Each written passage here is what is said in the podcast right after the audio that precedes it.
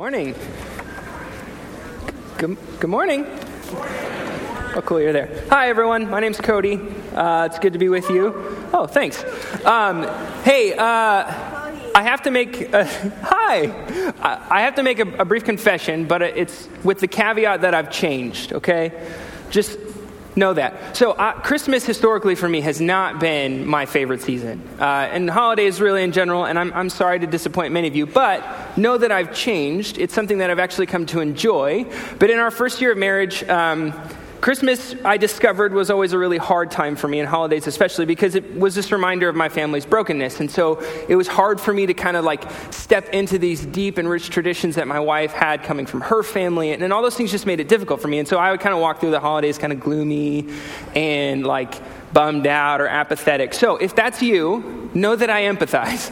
I get it. Like, I, I, was you. But what's been really helpful for me uh, is my lovely wife, who's been uh, gracious and patient with me. Um, but also for me to sort of spend the, like, once I realized that those are the reasons why Christmas was difficult or why I didn't enjoy these seasons, it's been cool to refocus on, as cliche as it sounds, the, the true meaning of Christmas, what we actually come to celebrate. Because for me, it, it's easier for me to enjoy the fun parts when I really actually know that it's not about how I feel, it's about Jesus, and it's about his birth that we come to celebrate. So, know that I empathize with you, and know that this season is not just about holiday fun and cheer. It's about Jesus. And we're going to talk about him today. Uh, we read uh, Matthew chapter 1, 18 through 25, but we're not actually going to start there. We're going to start at the very beginning.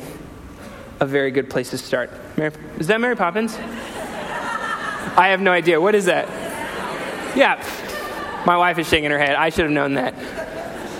Wow, I've been thinking all week that I was working on that joke all week and I definitely thought all week it was Mary Poppins. All right. Okay, here we go. We're starting in Matthew chapter 1, verse 1, which you might have read or you can read in your own Bibles. That's a genealogy, just a list of names. And uh, what I want to at least first say is that Matthew didn't put this in the gospel for us to skip over. It actually has quite a lot of significance and it means a lot. But for you and I, it doesn't mean much. Uh, it doesn't mean much because historically and culturally, who you ha- where you come from doesn't bear that much significance on what you do today. So most of us can remember our generations to like the great grandparents, and that's about it.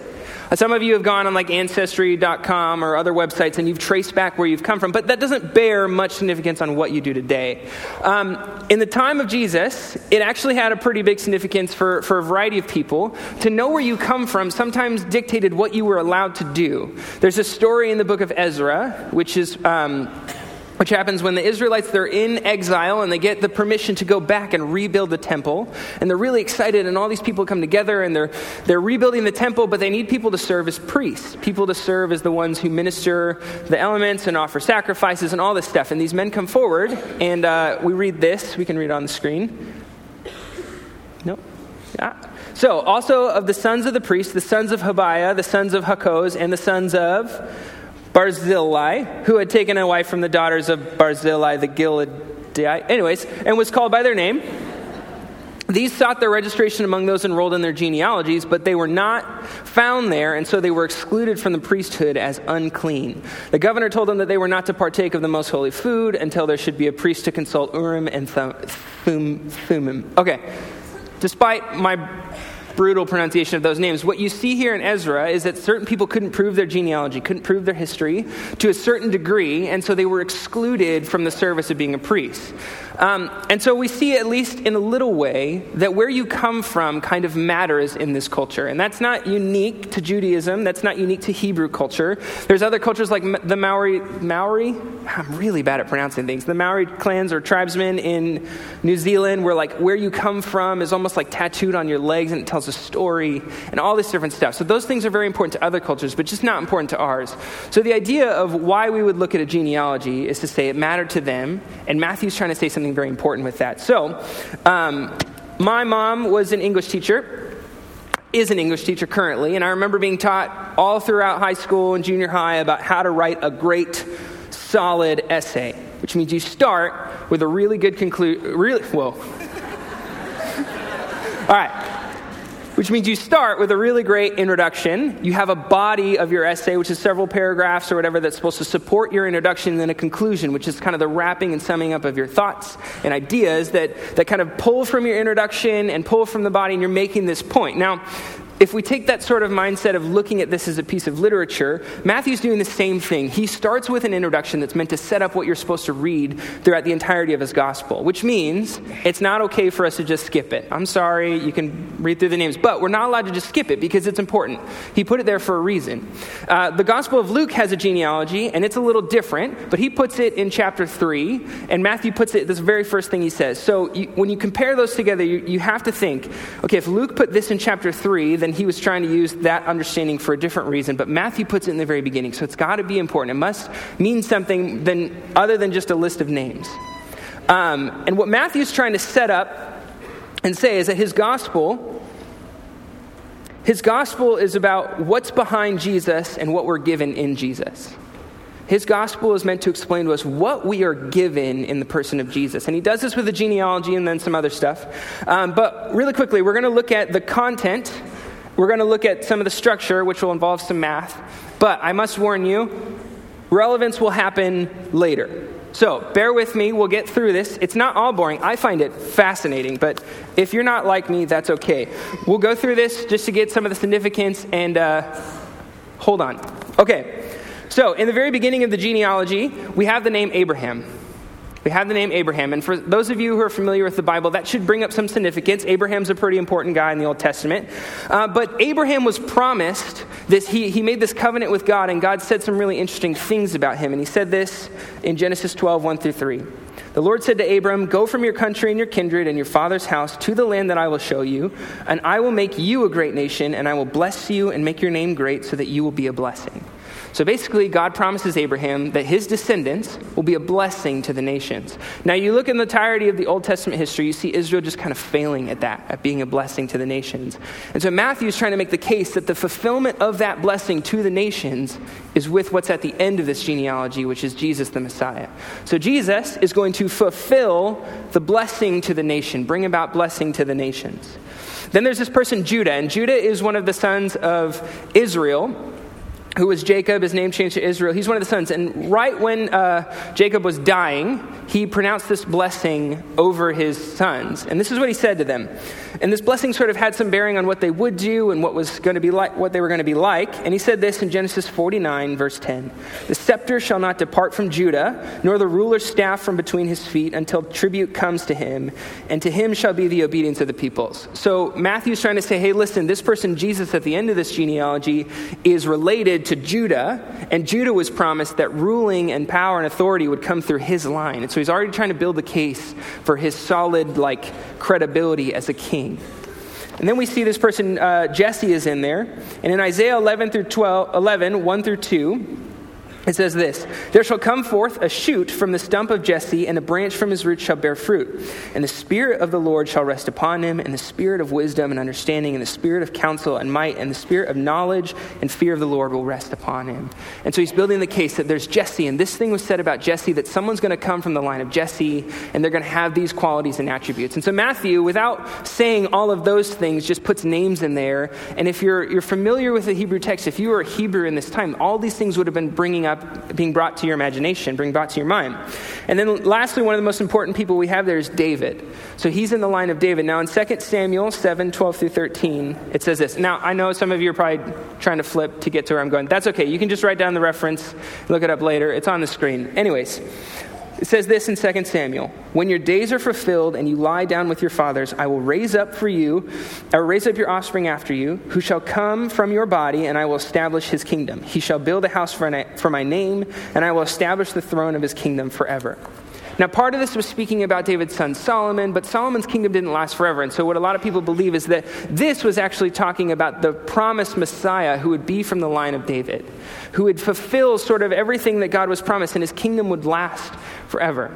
So the genealogy is important in that it establishes credibility for Jesus. It establishes credibility by fulfilling multiple prophecies about what the Messiah will be like by showing he's in the right line. He has the credibility for what he's going to do. But there's also some other really fun things that happen. I say fun, I don't know if you like them. This part involves math. Okay, some fun things that happen. So if you look at the genealogy in the book of Luke, uh, it, it's very different from this. Um, it's a little bit longer, it has names that aren't included, and that's fine. That's, that's, that's okay. There are different relatives that you can sort of trace lineage through. But Matthew sets it up in a very unique way. It's three sets of 14. Now, for you and I, that probably doesn't mean much, um, but can someone tell me, just yell it out, what's, um, what's Kobe Bryant's number? 24? What's Michael Jordan's number? 23, right? So if you were in a context in which you were talking about sports and someone said 23, you would immediately be thinking, which one was it? I don't remember. I'm not into sports. uh, Michael Jordan, right? So, like, there's a number kind of attached with that person and that image and that, and that idea. And so, the same thing is true. Um, one of the interesting things that happens in the Hebrew alphabet and language, there are sort of numerical values associated with the alphabet. And so, if you add up the numerical values for David, it's 14. And so, if you're, if you're Hebrew in that time, you're thinking three sets of 14, you're immediately thinking of David, you're immediately thinking of the kingdom that was probably the best that Israel had, had ever had. You're immediately thinking of these things. Now, before we get too far into that, I want to bring about this, I want to do some math, okay? So, 14 divided by 2 is 7, and 3 times 2 is 6. So, there are three sets of 14, or in another way, six sets of 7.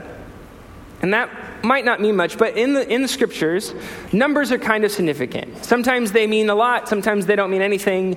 Um, but if you, for example, take the 12 disciples, the 12, that number 12 is meant to sort of mirror this idea that God had Israel, which was made up of 12 tribes.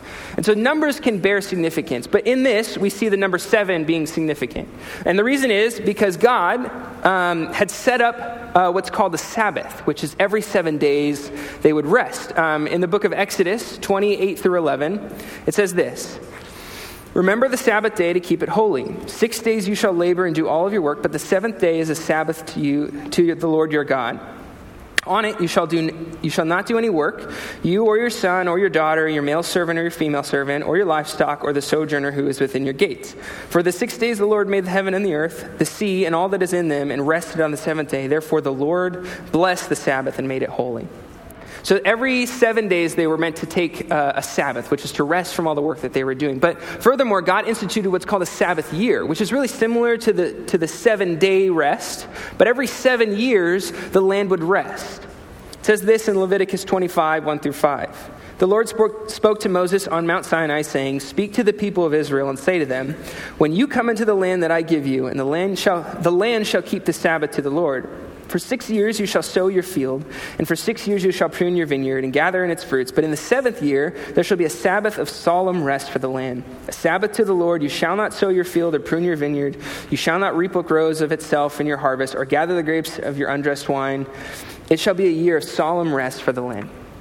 And God promises them that in the sixth year, He will produce an abundance of food to kind of get them through this seventh year. But He institutes this idea that every, every kind of like seven years and seven days, there, there's a resting period. And it's cool that kind of built in the community life and the structure, God has instituted this thing to help them remember that God made them, that God created them, they're made in His image. And after all God did, He rested. It kind of you can't go a week without remembering that God did something. This is the kind of the cool thing that he set up. But on top of that, Later on, he, further down in Leviticus 25, he sets and institutes up something called the Jubilee year, or a year of Jubilee. The Lord spoke to Moses. Well, I got to read it here. I forgot. That's the wrong one. Uh, you shall count seven weeks of years, seven times seven years, so that the time of seven weeks of, of years shall give you 49 years. Then you shall sound the loud trumpet on the tenth day of the seventh month. On the day of atonement, you shall sound the trumpet throughout all of your land. And you shall consecrate the fiftieth year and proclaim liberty throughout the land to all of its inhabitants. It shall be a jubilee for you when each of you shall return to his property and each of you shall return to his clan. So, the Jubilee year was instituted by God that every 49 years, on the start of the 50th year, would be a year of Jubilee, year of celebration, year of restoration.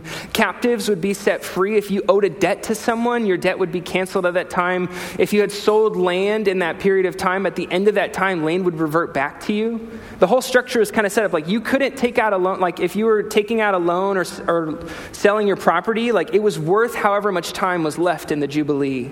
And so it kind of brought about this idea that every 49 years there would be this time of great peace, great restoration, harmony. And this is kind of this beautiful thing. So, back to the genealogy. Back to the genealogy. There are three sets of 14, six sets of seven. Jesus' name is the conclusion to the sixth set and the start of the seventh. Which Matthew's trying to make the case that what Jesus is doing is bringing about a jubilee of jubilees, sort of this great opportunity of freedom and restoration, and re- all these things are coming with Jesus. So he's not simply just saying, look at Jesus' credibility.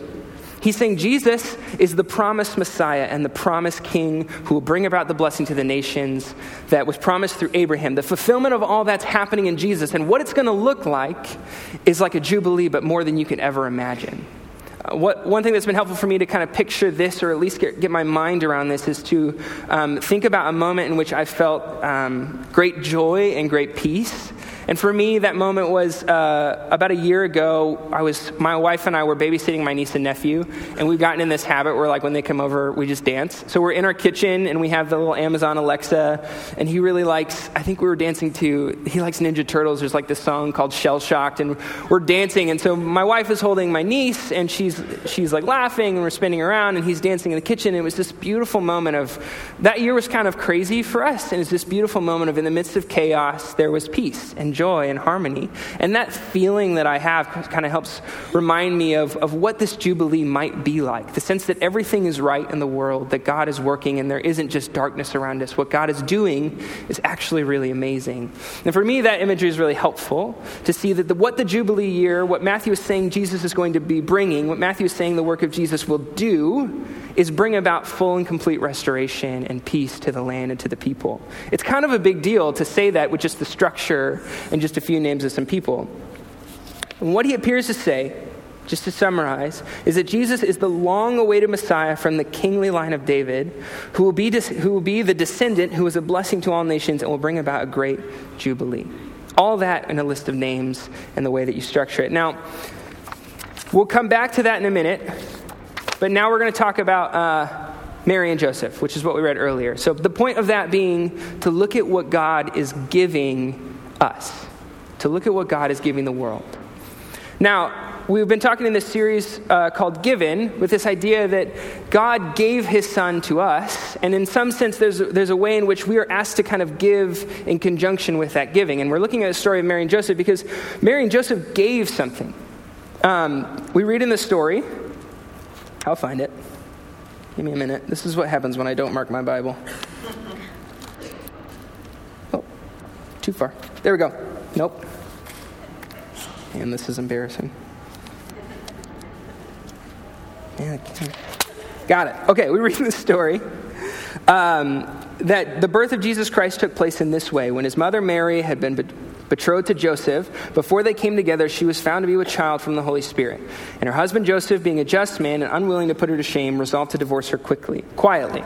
So in this culture, uh, it's their betrothal is not like our engagement. So my wife and I got engaged. We were engaged for nine months. We lived both at our parents' house. We didn't live together, um, and it was an engagement. Like we could have broken that off at any moment, moment, and there wouldn't have been any consequences. Betrothal in the in the Hebrew culture was if you were betrothed to someone, it was considered legally binding. The only difference is that you, there was a period of time before you were considered before you considered married and living together that you didn't live together. But for all purposes here, Mary and Joseph are husband and wife. And to break that would be issuing her a certificate of divorce. So that's why it says he had to divorce her, because that was a binding kind of contract, and they didn't live together.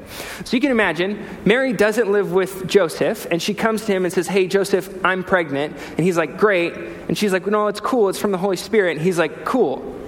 I don't believe you because that's what happens. He didn't. He doesn't believe her, and he says, "Okay, well, thank you for telling me, my, telling me that." I'm going to go ahead and divorce you anyways. And he's a nice guy. He says in the text he's a righteous man, so he doesn't want to publicly shame her, which he had every right to do. If, if it was indeed what he thought it was, that means she had cheated on him and broke the kind of vow and relationship that they had. And so he had the legal standing and right to bring her out in front of the community and to publicly shame her and divorce her. And there's also some weird financial uh, incentive for that that he could have had. So if you, you pay a bride price in order to receive a bride and then you get a dowry when you guys marry together, lived together, so he would have been given back his bride price that he paid, and he also would have been given her dowry, which is like double the money and you can start over and get married again. So there's some weird financial incentive to maybe do that, but Joseph's not interested in that. He's a righteous person, a nice guy, and he decides to divorce her quietly. And while he's thinking about this, this is something that he's wrestling with. An angel comes to him and says, Hey, listen, your wife, Mary, what she's saying is actually true. And so, what we need you to do, what God wants you to do, is to not be afraid to take her as your wife, to take her into your home. So, Joseph listens and obeys, and he takes Mary into her home. And the thing that we want to point to here, at least highlight in the text, is that Joseph responded to what God had asked him to do with obedience. With obedience. In light of all that God had given him, and he didn't even have the full picture of what we saw in the, ge- the genealogy. He just knew the Messiah was coming, and it was supposed to be this baby that was coming from his wife. In light of all of that, he believed God and responded in obedience. And I think that's really important. And the reason I think that's really important is because obedience is not something that's very easy to do. So let's go back really quickly to the genealogy. In the book of John, chapter 1, verse 12, it says, To all who have believed, or to all who did receive him and believed in his name, he gave the right to become children of God. Children of God. So those of us who have put our faith and believe in Jesus, we are now considered and called children of God, which means, in a sense, we are brought into the genealogy of Christ and receive the fulfillment of what God has done through his son Jesus. We get brought into that story. Um, but what often happens, um, or what can happen, it's different seasons or with different people, is that rather than recognizing that you were brought into the story of Christ, you stand firm and you want Christ to just jump onto what your story is already, to jump onto your life, and you just kind of slap a Jesus sticker on whatever you're doing and hope that God blesses it. And that is not, that is not the life of a Christian. We are not called to just do whatever we want and come to God and pray to God when we want things. Because that creates this kind of weird, uh, like, God becomes a sort of uh, vending machine where, like, if we just press the right numbers and give the right money, then we'll get what we want. That's not being obedient to what God has. So the idea is that you get brought into His story, and then you submit to His will and His direction for your life. And that's kind of tough to do. Um, personally, I, I, remember feeling this way when I was in college. So some of you know this, but I went to California Baptist University, great school, uh, out in Riverside. And I actually, my degree is not ministry, my degree is in biology. So I have, a grad, I have an undergraduate degree in biology because I went to school to become a doctor. That was what I wanted to do. Now, there were all sorts of reasons behind why I wanted to do that. And what God revealed to me sort of in my junior year was that that path was one that I was trying to just invite God into my own story and slap a Jesus sticker on what I wanted to do. So I was like, yeah, yeah, I'll be a doctor, I'll make a lot of money, people will think really highly of me, but I'll, I'll do medical missions trips, or, or maybe it will, like one day down the road when I have enough money and I'm comfortable, we'll, we'll go live overseas and, and help people and heal them that way. And so it was this story that I had crafted and created about what my life would look like and how it was supposed to be, and I was going to be comfortable, and I was going to be rich, and I was going to be respected, and Jesus was going to be right there too, kind of. And I'd be like, look, him. So it was all about me in that moment. And what God kind of revealed to me was kind of the, the disgusting nature of my pride. I remember very clearly thinking that I loved meeting my parents' friends and shaking their hand and telling them what I was doing and like watching and looking for their sense of approval. And it's just this weird thing of God showing me like you like that more than you want to submit and ask what submit and ask me what you should do with your life. You like the approval of other people rather than what I would have you do. And it's this cool process where God began to kind of change and transform um, the direction of my life. Um, and I went, I followed, but took a while. Um, yeah, he, he changed the direction of my life. And this isn't to say that the path that you're pursuing, if it's not ministry, you need to, you need to like change and make sure that you become a minister. Because that's not the thing. Everyone is called to ministry. Vocational ministry is different. Our role is to equip the saints for the work of ministry. And so it's, it is to say, in whatever you do, you need to seek out and rely on God and ask Him what He would have you do with your life and submit to His will versus your own. And this isn't an easy thing to do. Um, it's actually really difficult if you think about hearing from God. How do I hear from God? How do I know what His will is for my life? And there are all sorts of answers to those questions, but what I've seen really, what I've seen in my life is that God has already spoken. God has given us His word, and He's spoken. And that is, that is the fullness of what He said. Now, when we talk about hearing from God or responding to different situations, what we need to do is become a people who are immersed in those words. So at my at my house we have this air conditioning unit and it's it's on the back of the house. We have live in an apartment and it it sticks out from the wall and it drips water. And in our, in our in the summertime it's like dirt. There's nothing that's growing back there because our landlords don't pay for it to be watered and nobody really cares and our dog poops out there so it's whatever. So it just drips dirt. Or wait just drips water on the ground. But this really cool thing happens that because that's the one spot where water drips, it's where this, the, the grass that's underneath it is still able to grow because it's clinging to that source of water and that source, source of life. It's sort of, you can see it around the house where there's just an edge of green grass that grows around, around the house. And it's this idea, as I was thinking about it, it's this idea that we would be so consumed and so invested and so deeply impacted by the necessity of God's word that we would cling to it like it had the direction for our lives because it does. And that sounds like a cheesy, like, okay, well, if you want to figure out what God wants to do, just read your Bible. But it's this idea that God has spoken already. And we can't pretend to know what God would have for us if we don't spend time listening to what he has to say.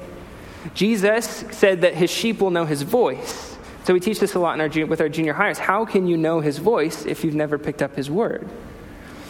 Because in those moments, God will bring to mind things that are in character with what He said before, or actual verses and things of, of what you should be doing. And I found that to be true in my own life. And so, if there's any encouragement, it's to say how we respond in obedience to God in light of what He's given us is we immerse ourselves in His Word and study as if the words that He had were actually essential and, necessary for our life. There's another thing that happens. Um, there's another thing that happens is when, you be, when you're obedient to someone, it means you do what they say. Um, and I was, I was thinking about this. It's kind of interesting because I have this friend, we went surfing once, and it was a whole crew of people who were going surfing, and they all said, like, he, he was like, I'm going to be there, and then, no, I'm not going to make it. And then he shows up, he meets us at the beach, and we're all there, and he's surfing with us, and we're like, oh, I thought you said you weren't going to go. And he's like, yeah, well, I was, I was asking God, and he said I had to go, so, so I'm here. And I remember being really, in that moment, being really struck because I thought, you asked God if you should go surfing today, and you felt a response from Him, and so you were obedient to that call. And as silly as that, that moment is, it was really beautiful because I think I didn't ask God, like, what I should wear to work today. Like, I don't do those types of things. But what would it look like if we became a people who, in every sense, we wanted to be humble and obedient to the Lord, that we asked Him what He, sh- what he would have us do in every situation? I love the picture of someone who would get up and say, Okay, what, what do you want me to do today? Apart from my own will and my own desires, I submit because you've grafted me into your family. Not, I, not I'm slapping a sticker of Jesus onto my own life and asking you to bless the things that I do. God, what would you have me do? This really interesting balance.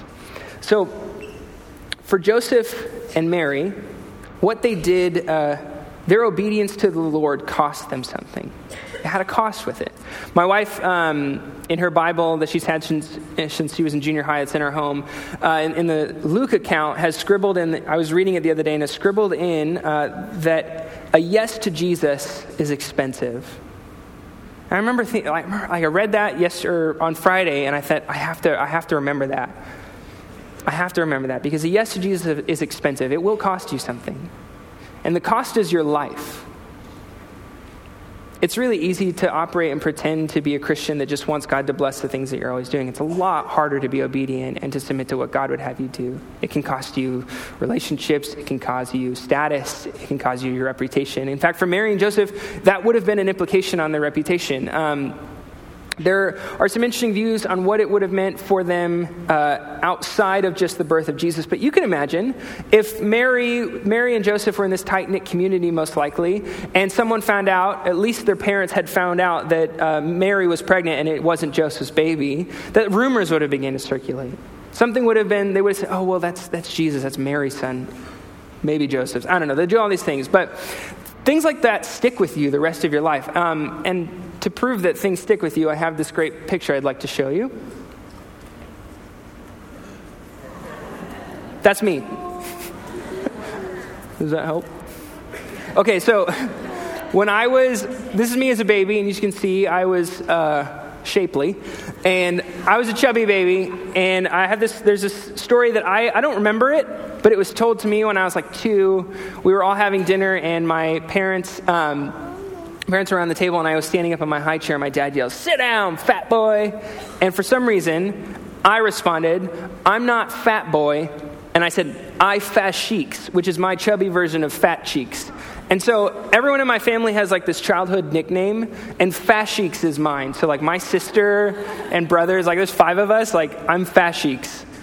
And I'm 26 years old, and that small little tiny story, this like 30 second moment, has followed me all throughout my life. And that's just within my family. So just, just there, like now you know, so there you go. So that's just within my family, but you can imagine for Joseph and Mary, like even if it was that, like if there was always this suspicion of of the, the, the, the sanctity of their marriage and, and what God was doing with them, like, that follows you and has an impact on you. Like, I will, that comes up in therapy all the time for me. So, uh, there had, there's a cost that came with it. But they considered the cost of what Jesus was offering them and they responded with obedience. Um, and I would say that the, that same invitation for what we can give in response to God giving us his son and recognizing the gift that his son. See, Mary and Joseph didn't necessarily see the genealogy and the ways in which Matthew wanted to present Jesus and what he was, but they recognized that what God was doing was, was awesome and they were obedient to him. So, our giving in conjunction with what God has given us, which is amazing, his son, the promised king who will bring about the Jubilee, who has done that with his life, is to respond in obedience and to seek God's will. I want to end our time uh, reading Psalm 23 over you because Psalm 23 is David's writing. He's a shepherd who describes God as his shepherd. And the thing about sheep, which some of you might know, is they're really, really stupid. Sheep are dumb. Like, they're easily attacked. If they eat too much, they'll, if they fall over, like, they can't get back up, and, like, they'll die from that.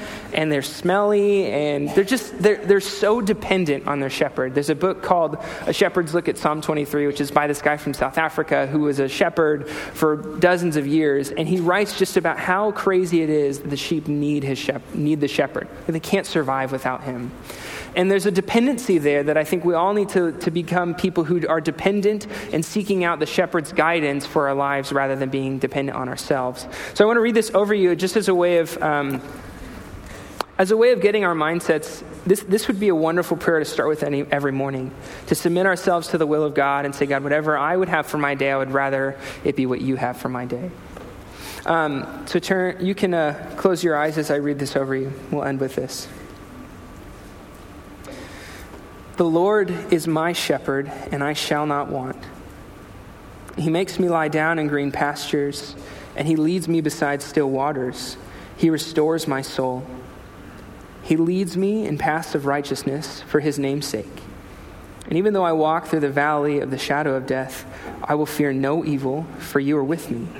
Your rod and your staff, they comfort me. You prepare a table before me in the presence of my enemies, and you anoint my head with oil, and my cup overflows. Surely goodness and mercy shall follow me all the days of my life, and I shall dwell in the house of the Lord forever.